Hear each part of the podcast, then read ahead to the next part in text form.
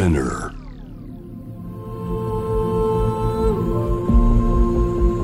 J-Wave Innovation World Ella podcast from the next Ella. 真鍋大斗がナビゲートイノベーションワールドエラここからはさまざまなジャンルのイノベーターをお迎えするトークセッション from the next era 対話の中からイノベーションの種を導き出します今回は坂本龍一さんをお迎えしています。よろしくお願いします。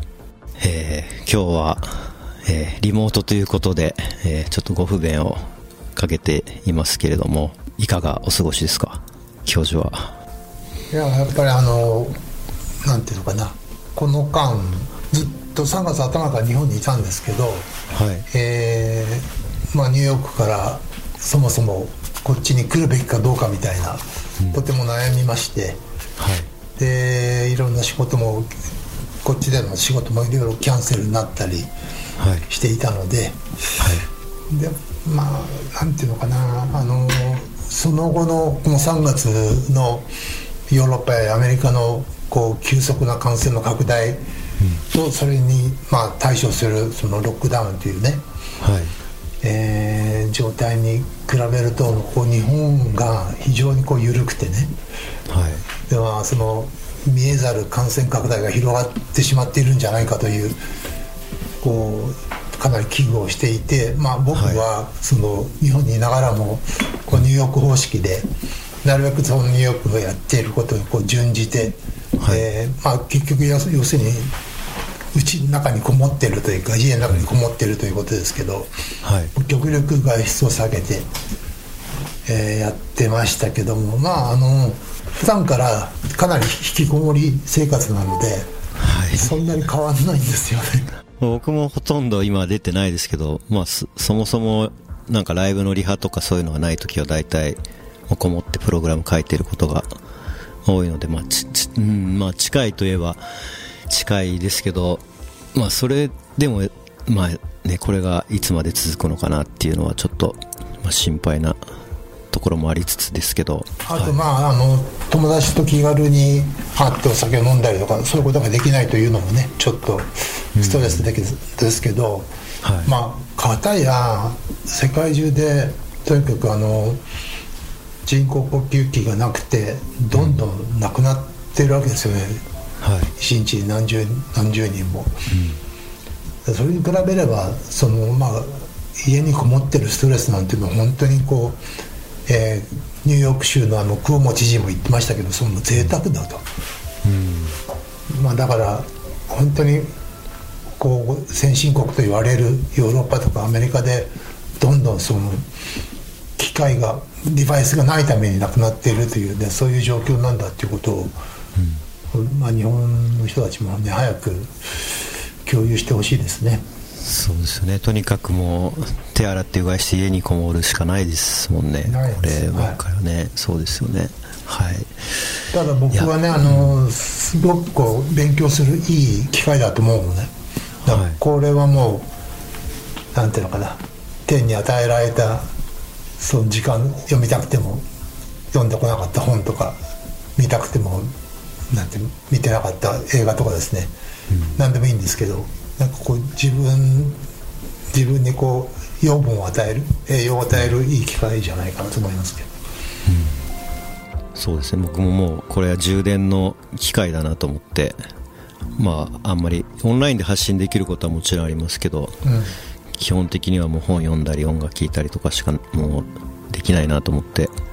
はい。同じように思ってます。はいあれですか？そのの飲み会とかまあできなくなったじゃないですか。うん。でそのオンラインで飲み会みたいなのとかややられたりしてます？そういうチャットでなんか。まだやってないですやってないですか？という話になってるんですけど。まだやってません。やってます？なんかちょっとずつやり始めてるんですけど、まあなんか、まあまだたの楽しめてやってますけどね、まあやっぱちょっと、例えば10人とかでチャットしてると、話し出すタイミングとかが結構難しいので、まあでも、でもなんかそこに新しいアイディアもあるかなと思って、その、なんですかね、不特定、不特定多数というか、まあ、10人とか20人とかで例えばリアルスペースで集まって話してるとまあ自然にグループ分けされていくじゃないですか。でなんかそういう今今のところのオンラインのなんかツールって基本的にもう全員があの同じグループで話す感じなのでなんか話している内容を、まあ、例えばそう AI とかで解析して、まあ、自然に、まあ、グループ分けをしてとかなんか新しいオンラインのコミュニケーションがなんか出てくるかなと思いながら試しながらやってる感じですねあのとにかく世界中まあこも世界中がこもっているのではい。まあ幸いインターネットがあってよかったですよね。これないと、ね。いや。電話とか手紙とか。そうですよね。なるわけですよね昔だったらね。情報もテレビからしかテレビとかラジオから一方的にみたいな感じですもんねきっと、あとは電話とかになっちゃいますね、うんであのーこれまあ結構長期化すると思うんでこの世界的なロックダウンっていうのは、この経済とか産業のやり方もちろんその文化それから人々の暮らしっていうものにものすごく大きな影響を及ぼしますしあのーこう今までやってこなかった職種でもですね産業でもですね急速にこうオンライン化に適応していかないと、はい。多分このパンデミック明けたポストパンパンデミックの時代になった時にはい。生き残れないと思うんですね。うん。でこれはね結構大きなパラダイムシフトになるなという予感はしています。そうですよね。ななんか。だから今言ったようにその20人30人この間実は、えー僕がやっている東北ユースオーケストラ、はい。まあ、あの公演自体はキャンセルになったんですけど、はい。今年あの大学を卒業してこうオーケストラを辞めていく子たちのために、卒団式っていうのもやったんですけど、はい。えーっと76人だったかな、78人かな、えっと一番マックスマムの時で。まあ出たり入ったりする子もいるんですけど。はい。それで結構面白かったですねその状態っていうのはね。でみんなであのお酒じゃないですけど乾杯したりとかね、えー、それオンラインでみみオンラインで。みんなつつながって。えなんか割と新鮮な体験になったしなかなかはい。オンラインならではのことってあるし、さっき大斗君が言ったみたいにー、はい。なんか自然なこうグループ分けみたいなことがこれからできていくかもしれないし、何か割とポジティブにねこれをこの機会を捉えたいなと思いますね、なんかその時に出てきた課題というかこうこういう機能があったらもっと便利だなのにみたいなとなんかありました？まあ、あの最近のこのなんていうのかなマルチでこうあのオンラインではい。やるやつって、まあ、誰かが発言したらそそれがこう前に出てくるというか、はい。あの選ばれてくるじゃないですか。はい。で発言し、まあ、70人にもなると発言してない子がほとんどなわけで、えーその子たちが何をしてるのかっていうのがね割とよくわからないんですよね、まあ数が多いっていうこともあるかもしれないけども、はい。だからやっぱりなんかこう反応できるまあこうあのいいねみたいなことはすぐできるようにはなっていますけども、はい。もう少しそういうなんか90年代で僕がや僕たちがやったようなそのいいねぐらいのことではなくて、えーっとなんかもう少し頭のいい方向がこう双方向ではいただ画面を見てるだけじゃなくて双方向でこう反応し合える何かいいやり方はないかなと思いますけどね。そうですねなんかそこはあテクノロジーとかアイデアでもっとコミュニケーションがいろいろなんか生まれるチャンチャンスというか、まあ、そういうのが発展する機会になるかなっていう気もなんかしますね。で坂本さんもう90年代からそういうリモートライブとかずっとややられてますもんね。あのピアノのやつとか。あの時代だと多分遅延もすごいし解像度とか音質もないよ 低いような時代だったと思うんですけど。そうですね。あのリ95モート年とかピアノ90そうですね。95年からまあ普通の配信を始めてはい。ってる96年97年いろいろまあどんどんいろんなこと思いつくんで、はい。えー、やってもらっていたんですけどもあの、はい、面白かったのはリモートピアノっていうやつをやって僕は例えばニューヨークのどっかで普通にコンサートをやってピアノを弾いてるんだけど、はい、そのオンラインでリモートで視聴者が僕のピアノを弾けるんですよね。うん参加型になってるっていう、うん、はい。でまあめちゃくちゃめちゃくちゃになるんですけど、はい。まあみんなでこうすごい大勢で即興演奏してるみたいにななるわけなんですけど、それ面白かったですねなかなか、もうきゅ、ね、97人にそれをすでにやられてるっていうのはもうすごいすごいですよね本当に。多分今みんなこういう状態になってそういうことを考え始めてる感じがするんですけど。まあ要するに普通言うジャムローみたいな。はい。ジャムジャムをまあしてましたけど結構面白かったですよそれは。江戸さんとかがやってたね。そうですね。江戸君とか竹中君とか。はいはい。あとまあネット配信なんかはそのえーと、今年体感された村村淳村井淳さんとかに、はい、先生、はい、あの出てきてもらって、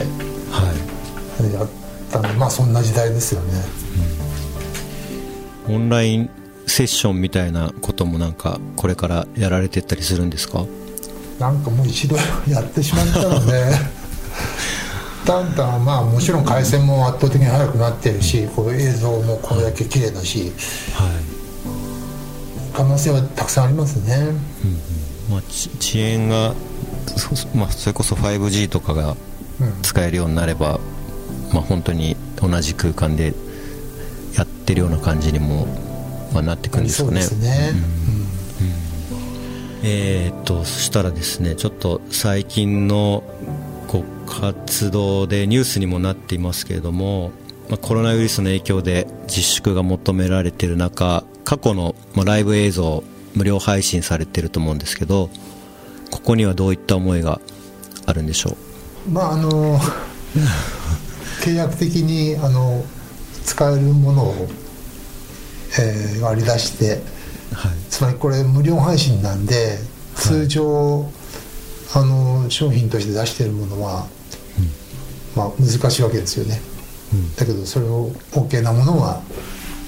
なるべく出していってつまりまああの今までも言ってるみたいにこう圧倒的に、まあ、たくさんの人が家にいる時間が多いので、はい、まあ退屈しのぎにしてくれたらという感じですかね、うん、やっぱ聞かせてもらって本当にありがたく一ファンとして聞かせていただきますけどでもこういうふうにいろんなものがタダで聞けてしまうこともなんかも申し訳ないなというかなんかそういう思いもありつつじゃあ自分で何かやるときに何でもかんでも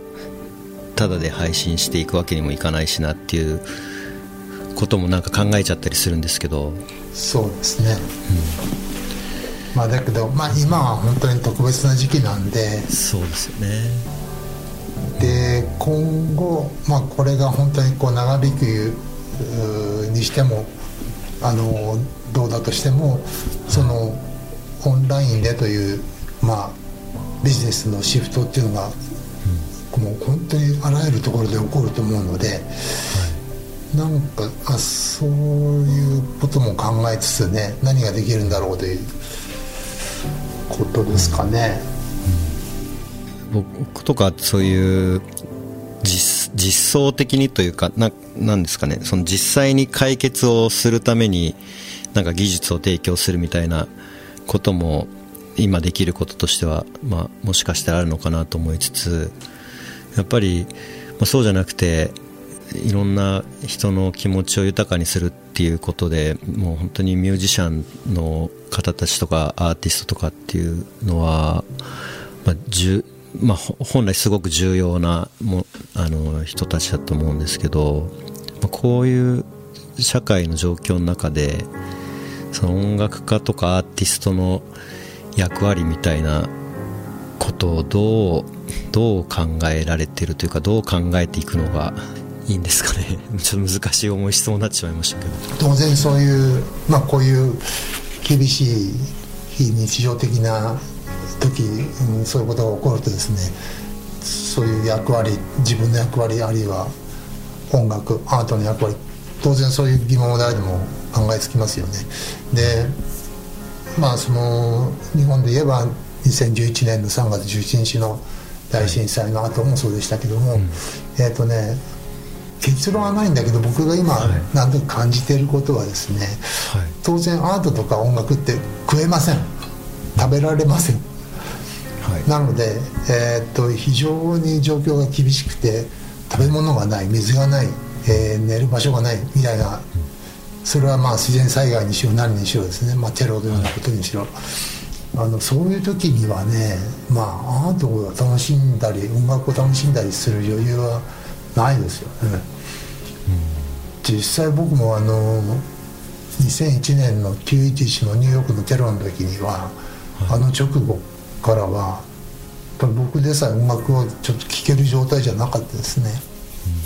まあそういうものだと思うんですね。はい、うん。だってまあ人類っ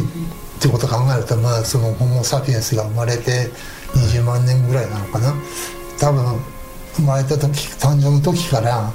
えーアートや音楽にこう至るものって何かしかそういうものをやってきたと思うんですね。それで20万年の間にはこのコロナウイルスの、えー被害を何十倍も想像でするような厳しい出来事も何度もあったはずなんですよね、まあ、氷河期が3万年続いたりとかですね、えーいろんなことがあって人類はそれをくぐり抜けて、まあ、我々がいるわけですけどやはり一度もアートや音楽を失わずに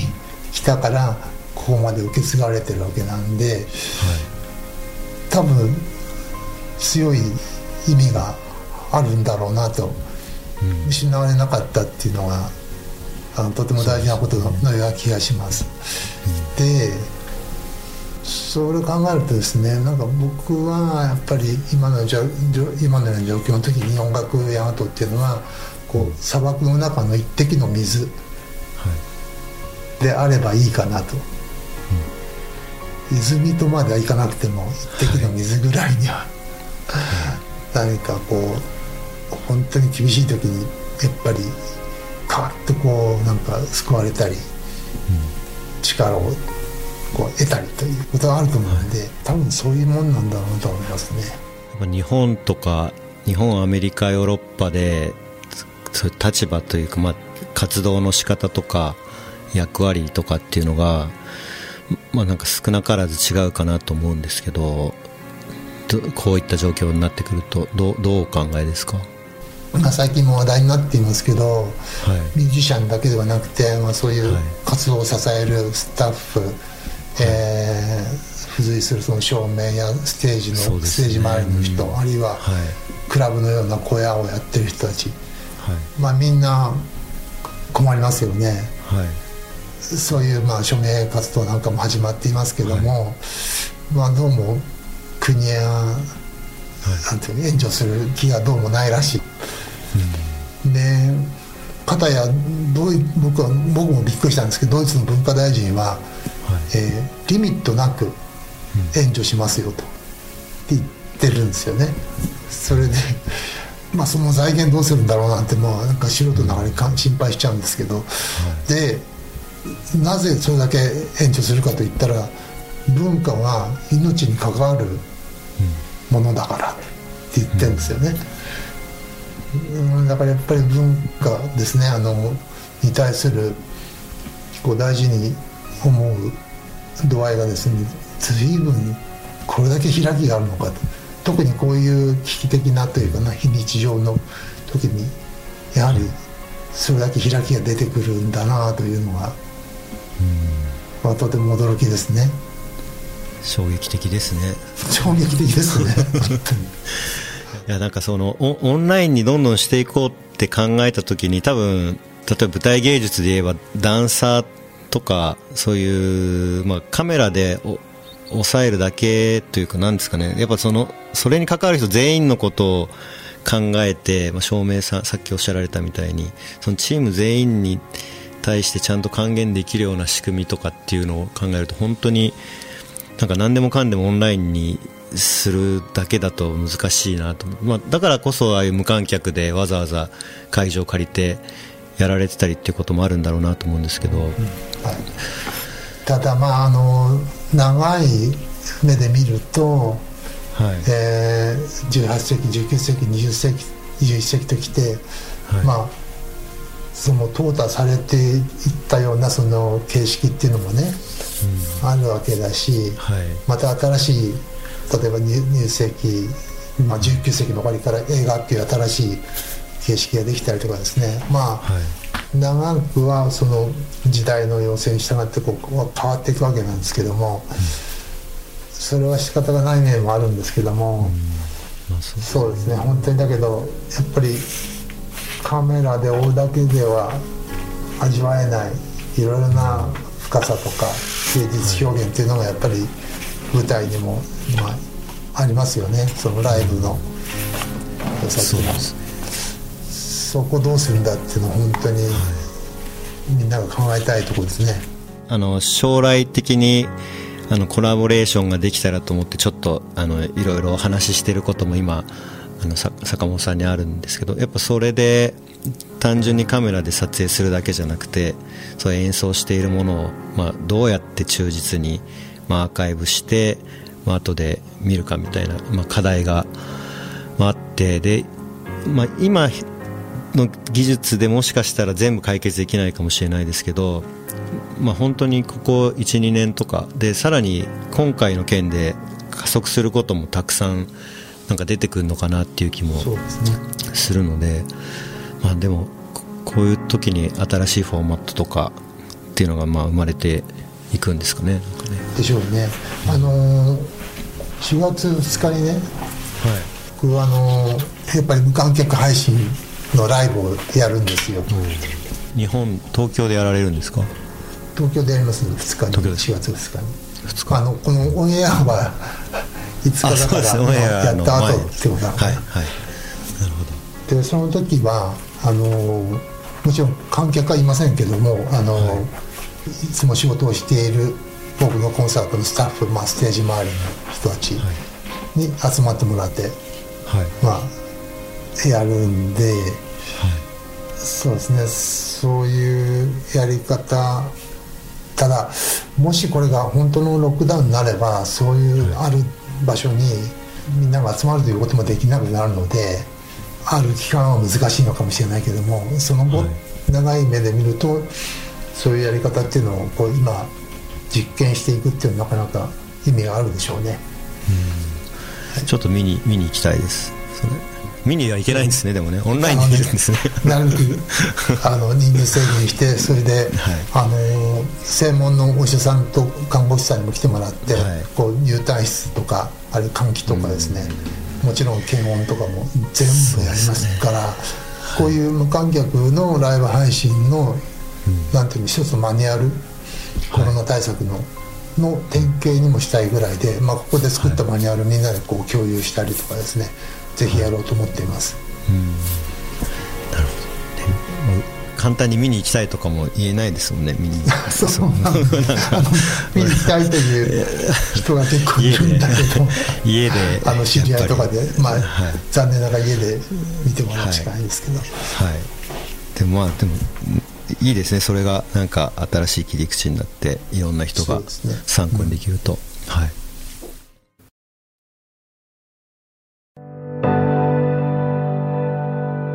真鍋大斗がナビゲートしています。イノベーションワールドエラー坂本龍一さんをお迎えしています。後半もよろしくお願いします。よろしくはい。あの最初の出会いなんですけどあの2007年に坂本さんそうですね。高谷史郎さんで「ライフフルイド・インビジブル・インオーディブル」っていう作品インスタレーションがあって1999年に坂本さんが初演したオペラ「ライフ」のインスタレーションバージョンってことで合ってますか、ね、はいそうです、うん、はい、でそこで僕は高谷史郎さんにが映像のディレクションをしていて僕はあのプログラムをひたすら書くという感じで本当にペーペーの頃だったんですけど、はい、大変お世話になりました、はい、そもそもそのその時点でじゃあ事前に高谷君とは知り合いだったんですか、はい、知り合いだったの？そうです。僕あの IAMAS 岐阜のそういうプログラミングとかアートの学校卒業して、まあ、すぐにあの Dumb Type の最初藤本隆之さんの仕事で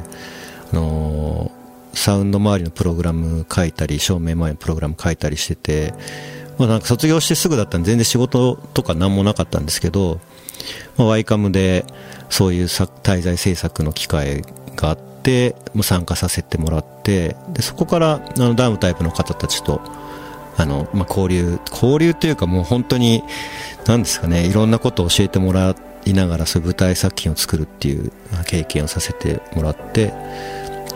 で、まあ、その藤本さんが縁で高谷さんともまあ知り合ってっていう感じですね。なるほど。それまでその舞台舞台にそういうなんていうのパフォーマンスに関わるっていうようなことはなかったんですねじゃあ。まあ、なかったですね。本当にあのバンドのライブとかあとは、まあ、もちろん DJ とか VJ みたいなことをやってましたけどそういう1時間のステージパフォーマンスを作るとかそういうまあいわゆる舞台芸術のチームで作品作るっていうのも全くやったことなかったのでなのでワイカムには本当にもうそういったことをあの一からあの学べる環境を作っていただいたので、まあ、与えていただいたのですごい感謝してますね。今は真鍋大斗といえばもう本当にそのパフォーマンスを演出したりプログラムしたりっていうのが割とメインな感じになってますよね。そうですね。最もう今はそう。から言ったらそうじゃないのかもしれないけどでも世間から見えてる姿として そうですね。ややっぱりあの、まあ、自分が好きっていうのもあるんですけど多分僕のスキルセットとか今一緒にやってるチームのスキルセットまあ、スキルとか職種的に、まあ、リアルタイムで何をやるかみたいなことが結構、まあ、重要で得意だったりするので、まあ、やっぱライブパフォーマンスに結構なっていく感じですかね。それがあの2007年あたりの、うん、はい。まあワイカムそしてあのダムタイプとの付き合いが原点だったんだとするととても面白いなと思って。うん、本当に原点ですね。そこでもう何にも知らないところからあのやらせてもらってたので多分坂本さんとのあの高谷さんのやつでもあのかなりめちゃくちゃなプログラム書いたりしてよく高谷さんに笑われてましたけど。いやあのそ,、ね、その当時の僕の印象としてはなんか、はい、えっ、ー、とお侍みたいなひげを生やした 若い子がこう黙々とちょっとちょっと怖い顔して プログラム書いていてなんか近寄りがたい感じであの誰なんだろうと思ってちょっと遠くから見てたんですけど。いやもう、ね、多分すごい緊張してたんだと思うんですよね。もうなんかスーパースターが近くにいるみたいな感じで。でもなんか1回か2回ご挨拶させてもらった時にあのすごい力強く握手してくださっていつか何かやろうみたいなこと言ってくれたのすごいよく覚えてますね。自分の音も作ってたよね。そうですね。もともとあの学校行った時も、まあ、プロ数学と音楽とプログラミングで何かできないかなっていうので始めたんですけどでも映像を作る方にシフトし始めたのは本当この「ライフが多分きっかけでかなり映像にシフトしてったっていう気がしますね。なるほど、うん、まあそんな出会いで。はいそんな出会いですね、はい、でまあ、2014年に札幌国際芸術祭で。そうですね。っていう感じですよね。はい。まあその僕がちょっとしたアイデアがあったのでまあ実現できるとしたら真鍋君しかいないかなと思って声をかけさせてもらったんですけど、うん、あのまああいつこのそういえばライフ FII ともその共通するようなコンセプトというかテーマで、まあ、見えないものを可視化するという、えー、と真鍋君とはその、まあ、電磁波の可視化っていうことをやったんですけど、はい、割と僕は見えないものを見るっていうのはそのアートの本質、はい、あるいは聞こえないものを聞くとかっていうのが、まあ、広い意味の音楽も含むようなその、はい、アートの本質のような気がしていて、はい、どうしてもなんかそういう発想になっちゃうんですよね。なんかそうそういう、まあ、環境とか自然と、まあ、人間の関係性とか、まあ、そういったものを、まあ、問うというか考え直すような作品を作られることが、まあ、多いと思うんですけど特にインスタレーションとかだとなんかその根根源にあるものっていうのは何が一番大きいんですか、まあ、僕は音楽を作ってるミュージシャンですけども、はい、割とやっぱり子供の時からあのアートも好きで、はい、えー、すごく 興味が広くていろんなことが好きなんですけど、はい、その中まあ現代アートとかもとても好きで、はいそのなんていうのかな。アートっていうのは単にこう綺麗な絵を描くとかっていうんではなくてやっぱり20世紀以降のアートっていうのはその、みんなが当たり前だと思っている概念コンセプトをこう覆すというか壊すとかもう一度脱構築するとか、そういうことから20世紀のアートって始まっていてまあ当然、20世紀の音楽もそれに強く影響与えたり受けたりしながら、まあ、こう歩んできてるところがあるんですけどやっぱりそういうことが僕のルーツとしてはあるので、当たり前だと思ってることを違う見方ができるあるいは見えないものを見る聞こえないものを聞くとかですね日常には起こらないことを、まあ、見せたり聞かせたりするっていうのが、まあ、僕が思う、まあ、アートの存在価値かなと思ってですねアートとか音楽の。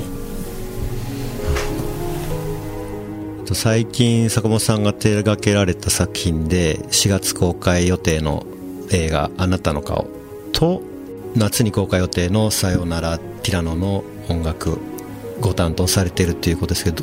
なんか去年あるかのライブでニューヨークに行ってた時にも映画の音楽ですごいもう大変なことになっているというような感じだった気がするんですけどどれぐらいのペースでやられてるんですかこの辺の映画音楽と去年は、えーと、前編音楽をつけるのは3本やったんですね。でその他に、うん、まあ、テーマだけとかっていうのがいくつかあって、はい、えっ、ー、と、まあ、今年も、まあ、3月は実質的にほとんど日本にいたのであれですけど1月2月でやっぱり海外の映画のテーマを2本やってきましたけど、はい、去年その大変な時期にやっていたのも実はそのイタリア映画なんですよね。なので、はい、まだ完成していなくてその今多分全く中止も休止状態だと思うんですよイタリアだから。なのでいつできてい。つ公開されるのか、全くわからない状態です。あなたの顔とさよならティラノはもう完成してこれはもう完成して公開あのすでに一部でされているので、まあ、やっと日本でも公開されるといいなという感じ。ポイントというかどういう感じなんですか？この2つは。全然違っていて「さよならティラノ」っていうのは本当に子供が見る、多分子供主体が見るそのアニメですね。恐竜が主人公のアニメでアニメの音楽をやるのは僕30何年ぶりらしいんですけど、結構難しかったです。全然僕アニメってやったことなかったんでほぼ、でまあその本当に子供でも楽しめるだろうと、はい、想像子供も楽しんでくれるだろうなと想像しながら作ったという感じですから、そんなシリアスな音楽ではないですけども、はい、まあ本当に分かりやすい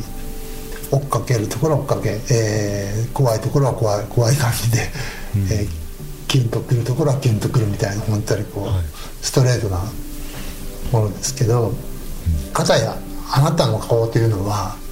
今の世界の映画監督の中でも最もユニークで最もミニマルな最も多分実験的ではないかなと思われる、えー、台湾のチャイ・ミン・リャンという監督の映画で。まあ、13人の、えー主に高齢者の顔のドアップが出てきて次々にこう変わっていくんですけど1人大体5分ぐらいかな。アップのまま全然動かないんですよね。すごい実験的な感じの映画すごいなんです実験的で。で一番最後にあの台北にあるあるあの日本ともとてもゆかりの深い、えーある建物の内部を映るんですけどもまあものすごい実験的でまあうんまあ大体普通の人は寝ちゃうんですけど。音楽もかなりミニマルな感じなんですか、ものすごいミニマルでやっぱりその画面、映画に即してはい。えーまあ、10種類ぐらいのこう音楽のピースがあるんですけど、まあ、いわゆる普通の音楽ではなくて、まあ、よくてドローンみたいなものとかですかね、それリなんかオーダーとしてはどういう感じで来るんですか？一応音楽はどういう方向でやりますって聞いたんだけどあもう100%自由にやってっていう感じで、だからもう完全に任されちゃったんで好き勝手にやってます。楽しみですね。早く見てみたいです。ありがとうございます。はいじゃあ坂本さんありがとうございました。どうもどうも。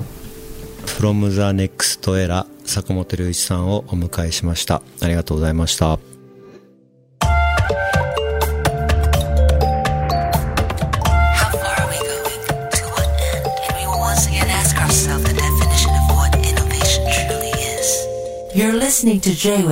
イノベーションロールイラー、ポッドキャスト。